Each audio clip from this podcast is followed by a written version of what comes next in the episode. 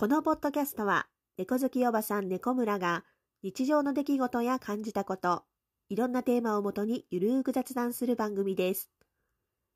あっという間に秋になりましたね。寒い。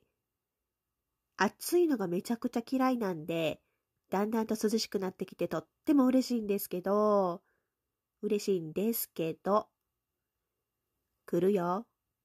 来ちゃうよ。鼻詰まりの季節が。もうね、笑いが出るほど盛大に鼻詰まるんですよ。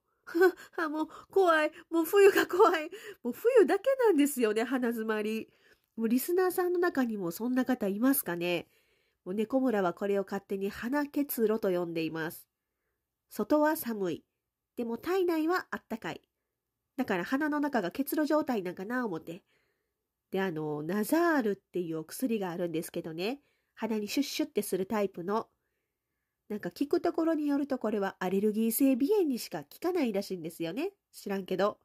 で、このナザールがね、猫村はめちゃくちゃ効くんですよ。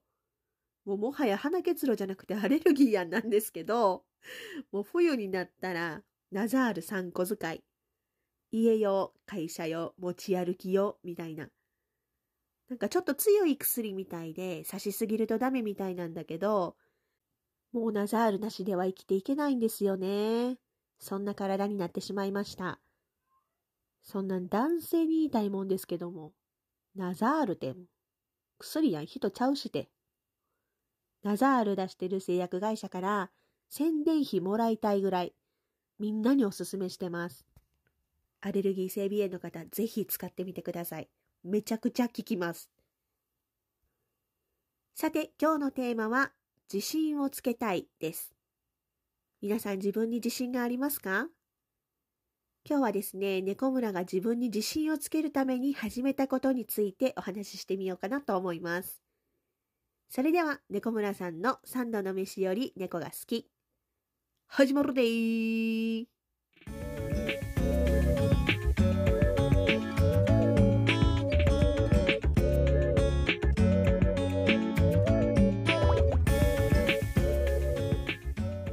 改めましてこんばんは、猫村です。さて、今日のテーマは自信をつけたいです。41年間ダイエットに成功したことがない猫村なんですが、この度、人生最後のダイエットを始めました。2億6702回目のダイエットになりますかね。ダイエットを始めた理由としては、好きな人に可愛いなって思われたい。あと自分に自信をつけたい。この2つがきっかけです。猫村はね、あの、やりたいって思ったことは何でもすぐにやっちゃうタイプなんですよね。例えば、ギターをやりたいって思ったらすぐにギターを買って練習開始。うまくもないのに、今は家にエレキギターが1本とアコースティックギターが2本あります。歌うのが好きなんでバンドでボーカルをやったり、もう昔の話になりますけど、2010年に独学で韓国語の勉強を始めて、2011年、翌年にはもうお金もないのにワーキングホリデービザで韓国に行って、知り合いもいない韓国にたった一人、彼だけを信じて嫁いで、まあ、結果離婚したんですけど、結構行動力ある方だと思うんですよね。失敗？そんなん一つも怖くないんですよ。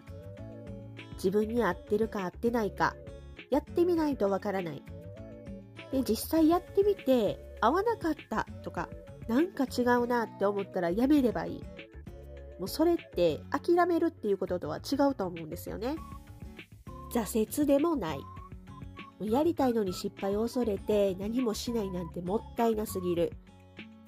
自分で言うのも変な話なんですけど、こういう考え方まあ、前向きというかポジティブというかそういうところものすごくいいところだなって自分で思うんですよね。人のラブラブな話を聞いたり人が仕事がうまくいってるよっていうのを聞いたりすると嫉妬とかする人いると思うんですけど私ですねそういうのがないんですよね。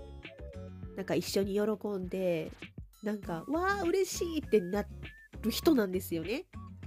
それも私のすごいいいところだと思うんです。ただ、恋愛に関してはね、本当にダメなんですよね。なんか好きになったらもうその人しか見えない。何してても考えちゃうし、好きな人とか彼氏中心で生活が回っちゃう人なんですよね。悪く言えば依存しちゃうっていうのかな。ちょっと連絡なかったりすると、えー、私なんか言うたかな？とか、私のこと嫌いになったかなえー、好きな人できたんやろか？とか、本当に何でもないことで不安になったりするんですよ。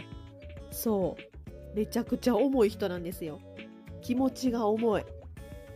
もう体重も重いんやけど、それ以上に気持ちが重い。だから相手もしんどくなってしまうみたいで、距離を置きましょうってなっちゃうんですよね。後から冷静になって考えると、ほんましょうもないことやし、ここに何の不安要素があんのっていうぐらい、何でもないことなんだけども、うーん、なんでかなーって私なんでこんなんなんやろうって考えた時にあやっぱり自分の容姿に自信がないからやって気がついたんですよね。昔付き合ってた人にもうね最後まで本当にもう呪文のようにもう洗脳もはや呪いっていうぐらいダイエットして太ってるもう友達に紹介するのも恥ずかしいって言われ続けてたんですよね。もうその頃から、ああ、私太ってるし、私なんかが、みたいな、ちょっと容姿に対してネガティブな感情が芽生えたんですよ。もちろん悪いところもいっぱいあるんだけど、さっき言ったみたいに長所、いいところもいっぱいあるのに、こんな容姿に自信のない状態で残りの人生を過ごすのはもったいない。めっちゃ嫌やなと思ってダイエットを始めました。9月の頭からダイエットを始めて、今ちょうど5キロ痩せることができました。朝は会社に行ってからコーヒーを飲みます。今までね、甘いコーヒーとか甘いジュースとかそういうのをすごく飲んでたんだけど、それも全部やめて、無糖のコーヒー、お茶、お水を飲んでます。お昼は絶対に500カロリー以下。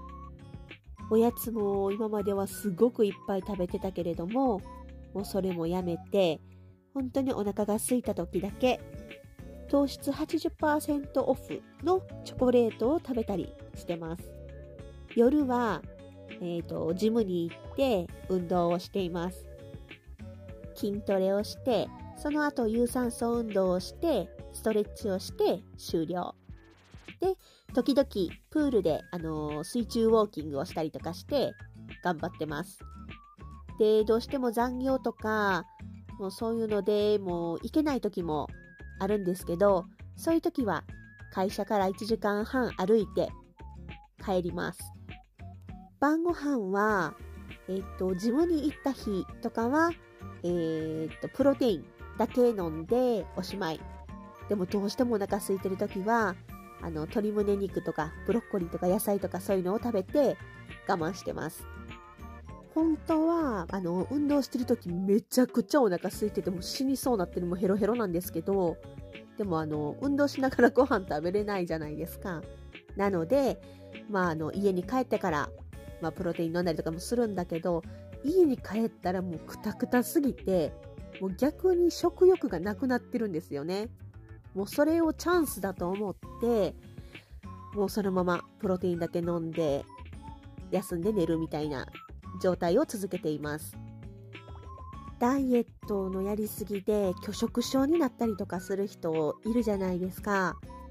私ももう今までダイエットとは無縁だったんだけど、ダイエットを始めるようになって初めて、なんかね、その人たちの気持ちがちょっとわかるような気がします。なんか、もう私はもう好きな人と美味しいものを食べてる時が一番幸せな人だから、拒食症になることは絶対にないと思うんだけど、5キロも痩せた。こんなに痩せたのに、これ食べたらまた太ってしまうって思ったら、もうね、ちょっと怖くて食べれないんですよね。私も今ちょっと外食とかすると、罪悪感を食べてしまったみたいな感じになるんですよね。だからちょっと拒食症になっちゃう人の気持ちがちょっとわかるような気がします。猫村はあんまり体重にはこだわってなくって、ちょっとお肉のある健康的な引き締まった体を手に入れたいなと思っています。やっぱりね、あの、運動している50キロと運動してない50キロって同じ体重でも全然見た目が違うんですって。もう41だから痩せにくくって、みたいな、ちょっと年齢のせいにはしたくないなって思っていて、努力すれば41歳でもこんなに綺麗に痩せれるんだよっていうのを証明していきたいなと思います。垂れたおっぱい、下がったお尻をキュッと上げていきたいですね。もう本当に魅力あふれる、自信あふれる女性になりたいんで、ダイエットに成功したことがある方、どうやって痩せたのか、もうおすすめのダイエット法とか、私はこうやって自信をつけてますみたいなそういうエピソードがあったらぜひぜひ教えてください。このページにリンクを貼ってます。ニックネームでも全然 OK なので、たくさんメッセージお願いいたします。それでは今日はここまで。ご視聴ありがとうございました。また次回お会いしましょう。皆さんおやすみなさい。